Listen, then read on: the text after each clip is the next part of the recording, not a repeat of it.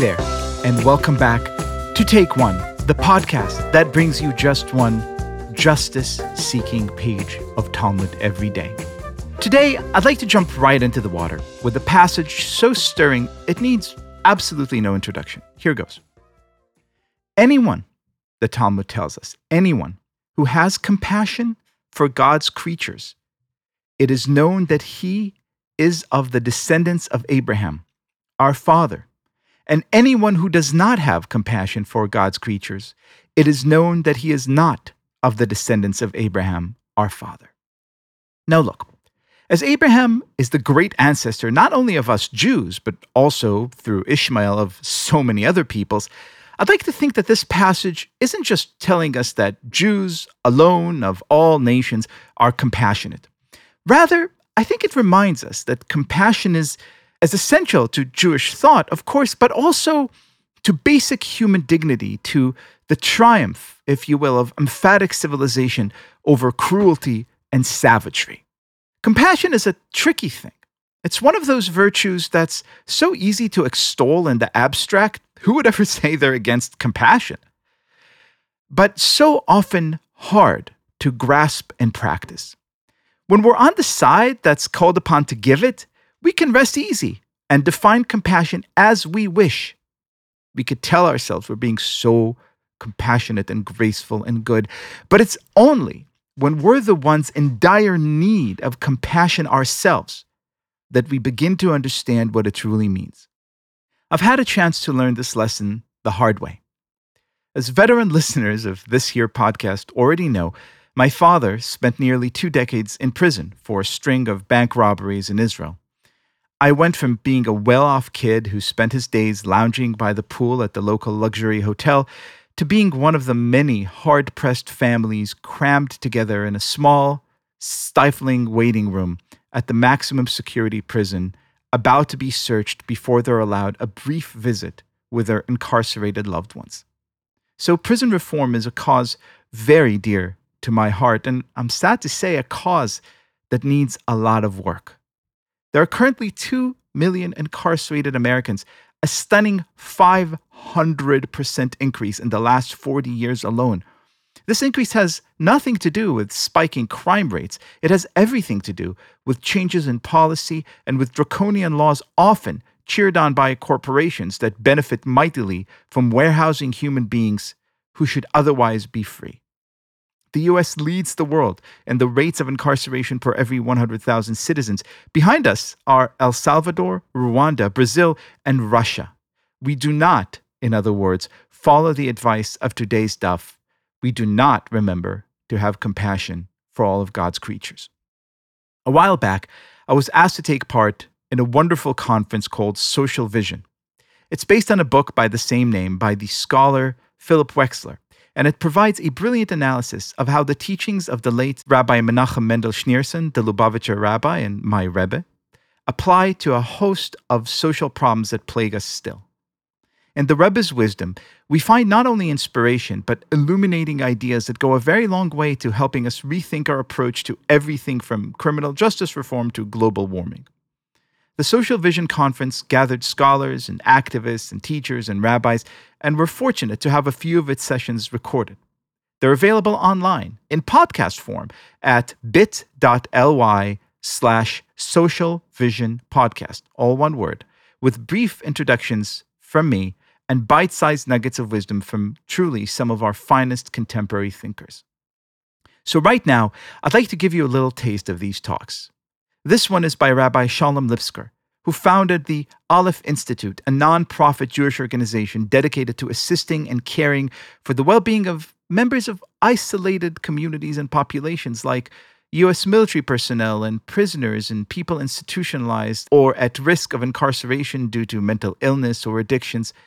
Rabbi Lipskar speaks of why we need to radically change the way we treat prisoners as well as the way we think about prison itself, in order to return to the fundamental teaching we learned on today's daf. As sons and daughters of Abraham, compassion is a key part of our DNA. I hope you enjoy it, and I hope you'll check out the other talks too. Have a listen. It's a great honor and pleasure to share some thoughts with you about this, what I would consider very critical subject because it deals with the fundamentals of humanity. You know, as we know, just to give you some background, America incarcerates more people than any other country in the world, including the countries that are considered to be totalitarian, etc. We have more women in prison than any other country. The general consensus and statistics will show that one in every 10 Americans has someone that is close to them in prison or in the pipeline to go to prison. We basically today incarcerate close to 2 million people in our prisons, jails, county limited environments, and so forth. Just in the short period of time that I'm involved in this project, 1981 through today, the prison population in the federal system has more than tripled, and the prison environments have more than tripled. We find that in every single aspect of modern living, as you might refer to the social vision of modern living in every aspect, sciences, medicine, every field has advanced, has changed, has come to higher levels in multiple ways. Any physician that's practicing his medical practice based on research and conclusions from 50 years ago might as well pack it up because they're considered to be irrelevant. As you know, in the intellectual college environment, it's publish or perish. You must come up with new concepts. Yet, in this field, in the prison environment, or in the area of punitive measures that America has in its arsenal of dealing with various levels of crime, white collar crime, violent crime, etc. In that particular environment, though the spaces may have changed somewhat so that most of the prisons are air conditioned and they have better heating systems and they have more efficient ways of delivering food, particularly when you have to deliver 20,000 meals a day in some prison environments. All of that has changed, but the means by which we address the human being within that environment has not changed whatsoever. In fact, it is interesting to note beyond the statistics of our modern society, it's interesting to recognize the fact that according to the Torah, according to the Bible, the only punishment that is not considered to be a punishment that is adjudicated to the criminal or to the one that you have to the person that needs to be punished is prison. You have from the one extreme to the other, you have capital punishment, you have corporal punishment, you have financial punishments, and in some cases you have environments where a person has to escape, but that's generally to protect themselves, such as cities of refuge, where a person is uh, guilty of manslaughter, and to protect him against those of the family that would seek to revenge that death, that wrongful death. He's protected in that environment. But in those environments, you have to supply him. You have to bring the family with him. It should be in a, a place where he can conduct his way of life, his business. If he's a student, you have to send a teacher with him, and so forth. The unique places where there were prisons were just holding cells, very temporary holding cells, because in Jewish life you had to have a quick trial. You could not delay the trial for weeks or months or years, as happens today. Where recently I've been involved in a case where a person was waiting in the harshest of prison environments for more than three years until he went to trial because there was so much evidence that was being researched by the prosecution and, and consequently by defense. That's the only time that there is a question of prison. There's also a question of prison sometimes when a person, for whatever reason, is definitely guilty of a capital punishment like murder, but for some reason there's a slight element, a slight technicality in the evidence that would not allow him to be actually executed. You put them into an environment and you feed them special foods where he dies, what you might say almost natural. So there must be a reason for it. And the Rebbe, upon whom this whole conference is based in social vision, who took direct interest in this field, and he proclaimed multiple times that there are people sitting in environments where they are in suspended animation. When a person's in prison, it's not only that he's in prison, his family's in prison. Everybody is incarcerated to a certain degree. Some of them behind literal physical steel bars, and some of them imprisoned in their open environments, but not able to function properly. You know, we have a society where the big scarlet letter extends not only to the person who committed the crime, but to his immediate family as well. And people get punished in such a way. The collateral damage, the consequential damage from draconian sentences that have been imposed on human beings in prison has been vast and destructive on so many levels. The statistical average of children of people who have been incarcerated or in prison to themselves end up in prison is five or six times higher than the national average of people going into prison because they are ostracized from society in a normal fashion, in a normal way.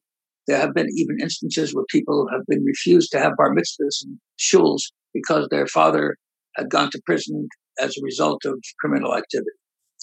So the Rebbe set forth and stated that we have to take a new look at this environment, particularly in recognizing that every human being created by God has a purpose and meaning in life. And when you take that person's purpose and meaning away from them, they are left without purpose and meaning. And that is a fundamental, fundamental, essential negative in a person's existence.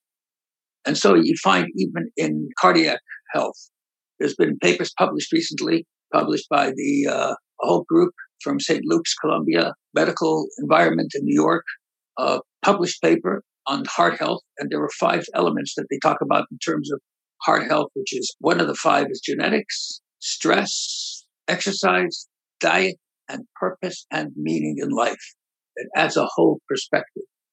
Just to give you an example of what I mean by lose their reason for living, I'll give you a, a non official study that I did myself over the years in prison environments. I came to certain conclusions as a result of which I came into a number of prisons where prisoners had been incarcerated and were incarcerated for anywhere from 10 to 50 years and asked them a very simple question.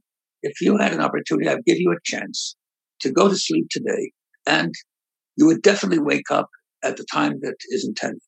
And you could wake up at the end of your sentence. And at the end of your sentence, there would be a hundred percent guarantee that you would wake up. Would you rather stay here for the next 10 years and do whatever you're doing or even different than what you're doing in this environment with the limitations that you have? Or would you rather go to sleep now for that period of time and wake up? Out of 20 people, 19 said they would rather go to sleep, which tells you sleep, which means I'd rather die for the 19 years or for the 20 years or for 10 years or for 40 years and stay alive because there was no purpose in living. So the only person that time is a negative, not a virtue, is people in prison. To them, time is the worst thing that they face. And in fact, when people are in prison, they call it doing time, which means what you're doing is taking away your time. You're doing time. It doesn't say doing punishment, doing retribution. It's doing time. Now, take that element in the human experience, it's simply inhuman. And that's why the Torah does not allow that kind of punishment to take place. It's an inhuman kind of punishment. And you might think that after hundreds of years of sustaining that kind of punishment in a free, developed, advanced society where within the last few years you can go from one end of the world to the other telephonically in a second or a nanosecond, and you can reach the outer reaches of Mars and so forth, and you're able to enter into the fundamentals of the human psyche on most levels, and to still what we call warehouse human beings like in boxes.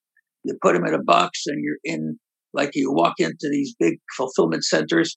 And if you want a television that's so size, you go, this is in A16. This is in Z24. You walk into a prison and just like, I'm not comparing prisons to the Nazis, but people are not referred to as names. They're referred to as numbers. When I walk in to visit somebody and I give them the name, they say, I'm sorry, what's his number? Without the number, you can't see him. So people become numbers. You know what numbers are. Ask the Nazis why they gave people numbers instead of names. It takes away your human identity. You turn them into an object. And in the human being, an object worse than you can imagine because the mind cannot stop working. You can stop your feelings. You can desensitize. You can, so to speak, stop your behavior, your actions when you sit on your hands or you have cuffs on your hands or you're locked away in a two by four cell, so to speak. an isolation, which is not an uncommon way of punishing a person, particularly during this COVID crisis, where people who generally were in lighter environments, but the people were actually locked into their cells for 24 7 because of the COVID that we take it out one at a time. It's an unnatural way. And this is not a political situation, or this is not Republicans or Democrats. This is a system that nobody paid attention to because these were the last people you want to pay attention to. Put them in jail and forget about it. They deserve to be there. And most people, when you ask them, they say they deserve to be there. And it's the Rebbe's ideas, it's the Rebbe's, so to speak, prodding and pushing and encouraging that brought this to the forefront. The only reason I got involved in it was when I heard the Rebbe speak in 1981 the Rebbe said, I, he talked about prayer. He says, I don't understand. He said, it's something beyond my rationality. I've spoken about it many times. He said, you go out in the street and you try to search for a person that you can help, that you can deal with, that you can give them some spiritual foundation and so for spiritual meaning in life. And he says there are hundreds and thousands of people sitting in these environments waiting for someone to come to teach them, someone to come to make them feel proper. Some of the most impactful influences that I've had in the prison environment was Hanukkah, when I would come in and bring my children to be with the children of the prisoners, and the prisoners wouldn't understand. He said, Why you, what are you doing here? Who sent you here? What's your objective? I said, You're my brothers, you're my family. You're a fellow human being, you're a fellow Jew. You're a fellow human that God created. Of course, I'm here for you. There's no reason why not to be here for you. Of course, it takes a little bit of humility, it takes a sense of purpose, it takes a faith in, in God Almighty and, and what He has done in this world.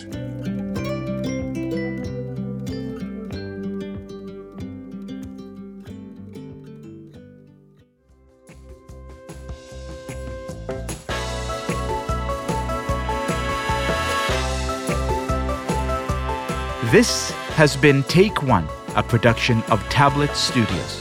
If you enjoy this show, and I hope you do, please go and rate and review us on iTunes or whatever platform you use to listen to podcasts. Each week, we'll be releasing new episodes Monday through Friday, covering the entire weekly portion of Daf Yomi. I'm your host, Liel Leibovitz, and our producers are Josh Cross, Sarah Fredman Aeder, and Robert Scaramuccia. For more information, go to tabletmag.com slash take one or email us at takeone at tabletmag.com.